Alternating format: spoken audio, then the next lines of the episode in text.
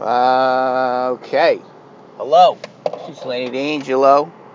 Um, been talking about uh, uh, my decision to uh, leave my work, my job of six years, and uh, pursue uh, not only a career teaching, which is completely new experience for me, but also uh, going back to school as a graduate student, entering into a graduate program. And I've been really lucky that I was accepted into that program because I was nervous about that at my age and having produced so little in the time that I've been out of school. It's been about 12 years since my last experience at the university.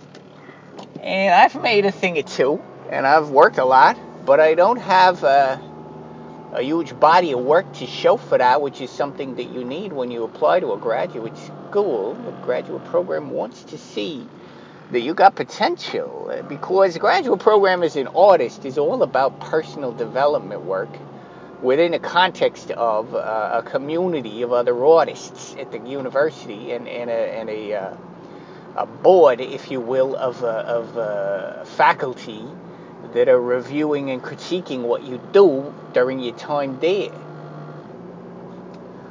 Uh, that process is scary. To, to ponder that is scary. It's a, it's a, yeah, I, am terrified of that. But, but I was accepted at least, and that's something. Uh, I'm hoping it's merit based because I certainly didn't slip any, uh, uh, uh, grease any palms, as they say. Uh, but more beneficial, I think, in my recent experience has been uh, uh, the ability to teach in college, uh, and it, uh, which I don't, I'm sure I'm repeating myself here. Um, when I took the job that I'm currently working full time, well, I'm part time now. When I took that job, it was as a temp because I really believed in what the company did. Uh, and over the years that I've been there, the six years that I've been there, I, um, well, the first three to four years, I was very ambitious there, very uh, uh, dedicated to the cause and what they do, and very interested in, in making that a, a long term career for myself, even though I didn't know what that would look like. But the company was small enough that it was evolving and changing, and I thought that a lot of those changes could be for the better and, and then I would have opportunities that didn't exist at the moment. And I waited and waited and I kept put, applying myself and putting myself out there and doing extra work, etc., etc., which, you know, is what you do when you're a company shill. And uh, honestly, I watched uh, my superiors come and go. my superior, who uh, so I started in the marketing department as a temp, and I applied for several positions while I was a temp because I didn't want to get laid off, or, or you know, I didn't want that job to end. But I didn't want to be in that department. I hate marketing, and I've said that a million times. Uh, I wanted to be in a department that uh, actually creates the, the work that we do. Marketing is bullshit, so I hate marketing. So um, I finally did get accepted into that uh, department and and have been working in that department for five years. Um, in the first two years, man, I put myself out there. I did. I went above and beyond, including illustration, because at the time there were opportunities to do illustration in this company. Uh, they weren't. There weren't a lot of them, but they were there. It wasn't. It wasn't an impossibility because the company uses a lot of illustrated matter and they had a manager of illustration who would hire people and that person I, I made connection with that person i took that person out to lunch man i did all the bullshit you do all of it i went by the book on all the bullshit you do always mentioning oh i'm an illustrator always bringing always showing my work putting my own work up on the in my cubicle. Nonsense like that. And it's embarrassing if you think about it. It's kind of like I was a 13 year old girl and I'm stumbling all over the, the lifeguard at the, at the public pool. And just, it's gross. Anyway, uh, I'm sorry, this works just as well with a 13 year old boy. Why did I not switch that around? Ah, the patriarchy. rears its ugly head. Uh, as a 13 year old boy, I would have been even more gross about the uh, the 17 year old lifeguard, the female lifeguard at the, the thing. You know what I mean? Woof. Anyway, um, so yeah, I, I, put myself out there. I told this guy time and time again that I was available for illustration, and I got a few projects uh, while at work, and I thought, this is it. This is the dream, man. I'm illustrating at work at a desk. I actually get a paycheck for being a designer because I came in as a designer. But being a designer could mean this and that. Could, being a designer was a lot more open and flexible in those days uh, because of the kind of material the company produces. Okay, what happened around year four? Well, around year four, the company went under uh, undergo underwent, excuse me, a major restructuring. That restructuring came from some sort of audit that they had done of the department I work in, and that restructuring uh, basically put that illustration manager out of work. Not out of with the company. He's he still illustrated things, but he became uh, something else and corporate decided they, they were the, the executives at the company decided they were much more interested in having a creative manager in the in the department and a creative manager would be the person who handled all of the things that were previously handled by a couple of people in the department a couple of senior staff in the, in the department including this illustration guy. So they were going to replace you know a few people with one person. That one person came in and basically pitched herself uh, because I think she decided it was too much work. She pitched herself a new staff of two art directors under her uh, that would handle all of the things she didn't want to handle. That would handle the day to day of working with the riffraff, which is which is uh, the design staff and the, and the art staff. And then she could sit on high and make all of the big decisions. I think that's what she had in mind. Here's the fun, and so eventually they did. They hired two people and put the two art directors in charge. Here's the problem. Okay, on the surface it seems like an okay system. Here's the problem with that. All three of them are dumbasses. I'm sorry. Everybody doesn't. Let, everybody says this kind of thing about their boss, and it's because nobody's in a position to critique the boss like the the riffraff, the underlings, right? Nobody. Uh, there's a sign posted on a, on one of the under, overpasses over here on the freeway that says you, the letter U, need Jesus. Well, look, I'm not arguing that you or you or you or any of us need Jesus. I'm not even going to go there. There's no reason to argue that for or against. My point is, what does that sign actually do? If I'm driving here and I'm not thinking of Jesus, and then all of a sudden, oh, I need Jesus, I, is it is it a little bit like the one that they put at the grocery store? Do you know you got milk, or do you have? Uh, did you get your your bread before you left? Or do you do you perhaps need a bundle of firewood on your way out, or a potted plant, or to visit the red box or whatever? Is it a little bit like that? I was like, I was already shopping for my uh, my religious experience. But now that you mention it, now that I see that sign, I remembered now that I needed. I also needed Jesus. I'm just not sure who puts those signs up and what they think they're doing. Uh, uh okay. Anyway, uh, look, God bless them. Uh, they're doing whatever they think they need to do, but I know they're following their heart. So I'm not going to fault them for that.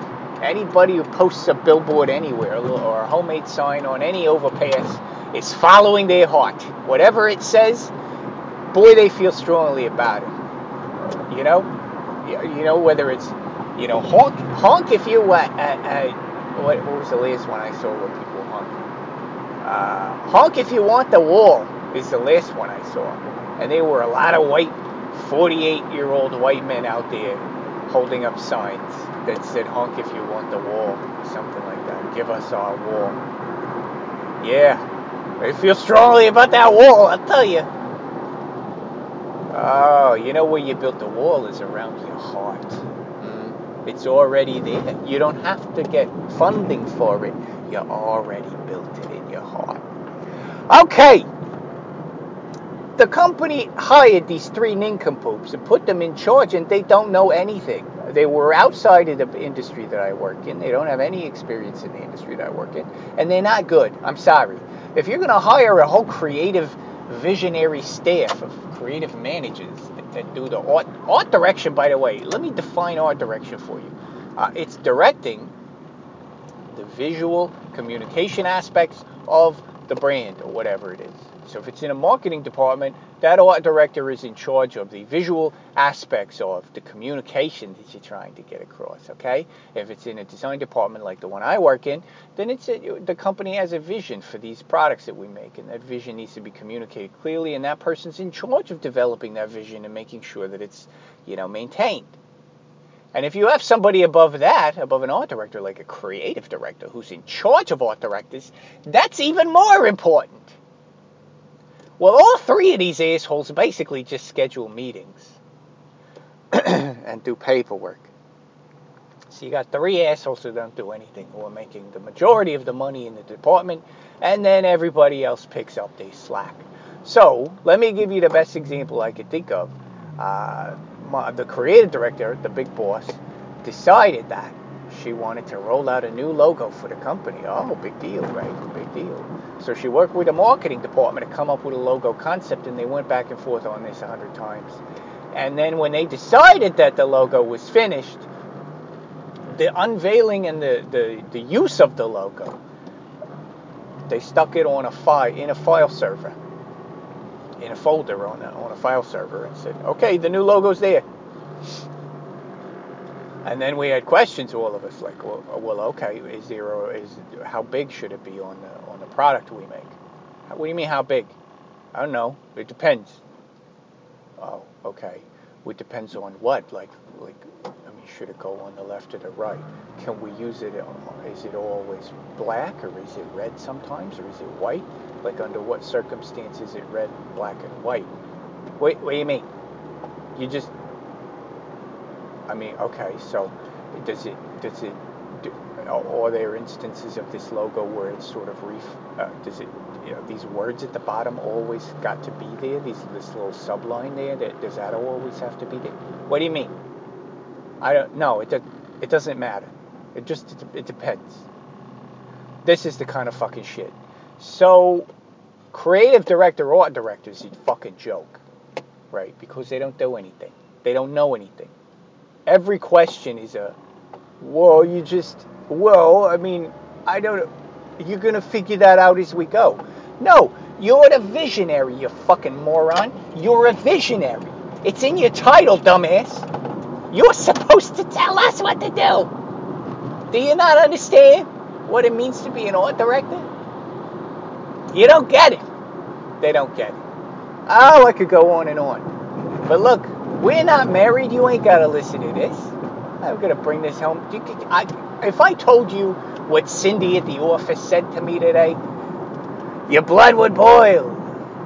Anyway, that's one of many situations where uh, everyone is frustrated. It's not just me. Now, I usually take the temperature at the office and make sure that it's not just me because there are a lot of times in life when you get steamed about something and you look around you and nobody else steamed about it, you got to take a hard look in the mirror at that point and think to yourself, well, that's probably just me. Apparently, this pushes a button in me that other people don't have. They don't have that button. So their buttons are fine, and they, this is my uh, escape key or whatever, and, and they're, they're pushing my button, and I and it's messing me up. And then you gotta you gotta take stock and be like, well, I guess this is not as important as I thought it was, and this is not a, a hill upon which to die. and I got plenty of things like that, and I have I have reconciled those things because over the years I've gotten hot and bothered about a lot of things that uh, are ridiculous. And when as soon as I learned they were ridiculous, I had to take a good hard look, think about that, reevaluate that.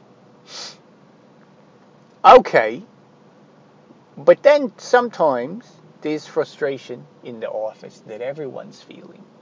And when you take the temperature of a room, it's like, oh, everybody's experiencing this. They just don't have the same way to phrase it, and they uh, they've encountered it under different circumstances than me.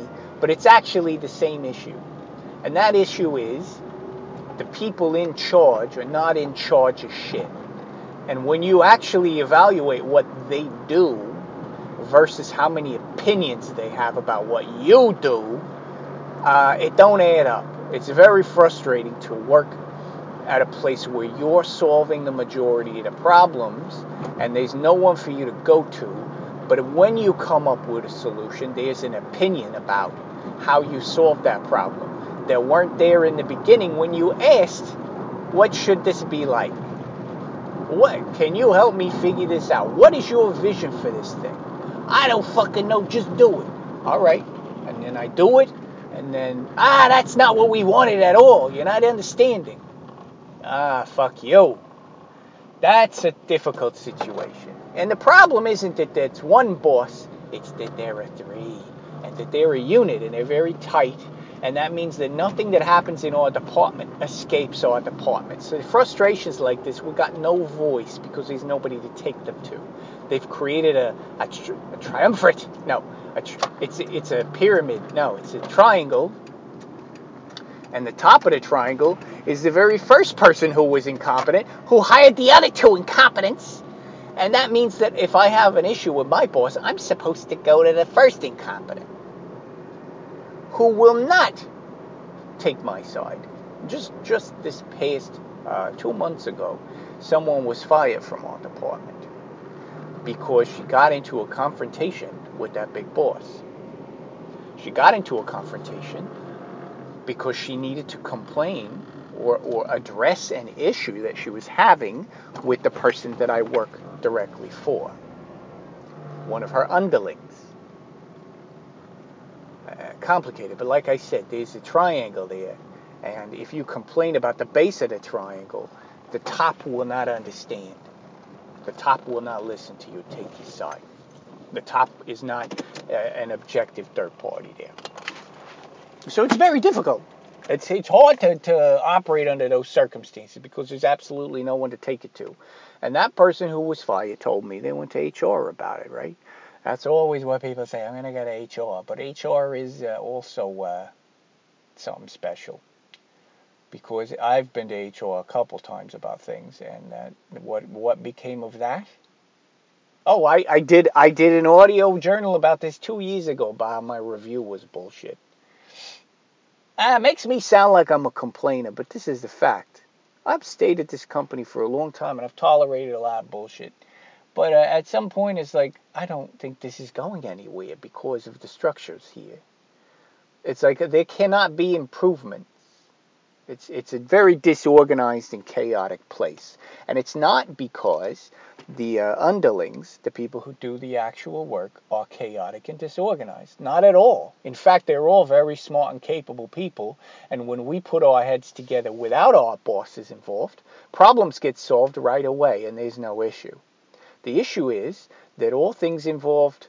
Uh, with changing processes or working problems out, they always have to involve the boss. The boss has to know, the boss has to hear, and the boss has to sign off on it. And they've set themselves up in a position like that because I think it gives them something to do. So what they do more often than not is reject a solution.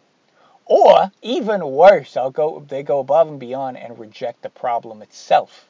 So for example, if we have a meeting, and in meetings we are supposed to bring up issues. It's part of our meeting structure. In fact, there's a formal list for writing problems, and it's a whole piece of nonsense that they must have purchased uh, from some management software company. Anyway, you put an issue on a list and it's supposed to be discussed in a meeting. Well, I've put issues on lists many times, as have other people, to, to have them removed and dismissed in a meeting. Like, that's not really a problem. Now, we're all looking around the table going, no, it's a problem. We're, ha- we're encountering a problem. And the manager just says, no, that's not, that's not something to worry about, or that's out of our hands, or that's not something we need to spend time on. When everyone who actually does work, by the way, these people don't do any of the design work. They do nothing. They, they're administrative. Creative and art director, come on. Administrative bullshit. Middle management is what it is. Uh, when we actually look around and say, well, no, this is a real problem between us. And, and, and what happens is that when they dismiss a problem like that, it ends up being discussed sort of under the table, right? It ends up being discussed through uh, uh, chats uh, and uh, and and private emails, which is fucking ridiculous, dude. And we don't have anybody to take that stuff to. So our workflow gets harder and harder and more disorganized, and things are going wrong that we become accountable for. That are uh, direct result of our uh, management not comprehending or completely dismissing the problems that we had when we when the problems that we raised the the, the hands that were raised and the, and, and the requests for assistance. Bottom line is that's enough for me. I can't do it anymore. It's ridiculous and i can't do it anymore and i don't want to be here anymore. So uh, last year i got an opportunity to teach and i took it. And it was at night and it didn't interfere with work so i just worked extra hard and then uh, I got an opportunity to teach this semester as well, which was uh, a full day of teaching. And I had to request time off, and they gave me part time status. And now here I've been at the company part time. And during that period of time, I applied for graduate school and I got in. And now I'm going to graduate school in, in, a, in August. And so my time here, it's just basically another month or so. That has lifted the weight a bit it's taken some of the severity out of these situations because I used to take this stuff real hard because this was going to be my career. I was very happy being at a company that does what this company does. I am not happy being at this company. And I have been looking around it actually through the years for another company just like it, but most of them are back east. And I, I would have to make some serious changes to go back east. And uh, and that was something I was willing to do. But I don't. I thought maybe I need more experience or a better uh, position at this company before I can attempt that. I don't know. I had all kinds of reasons why it wasn't going to work out, and now I'm not so sure if I shouldn't have just done that and pulled the trigger on that. Anyway, that's where I'm at with that. I think we can put this to bed. Uh, I'd like to talk about the feelings that I'm having about going to grad school uh, and, and, maybe uh, continue on uh, on uh, the the pros and cons of that experience and how that's going to be and what I might do to manage my stress levels and my my levels of exhaustion since I'm now in my uh, late 40s instead of you know my early 30s and uh, I don't know. I don't know if I got what it takes anymore. You know it's going to be a rough ride. Uh, okay. That's enough of that. Well all right, this is Lenny Angelo.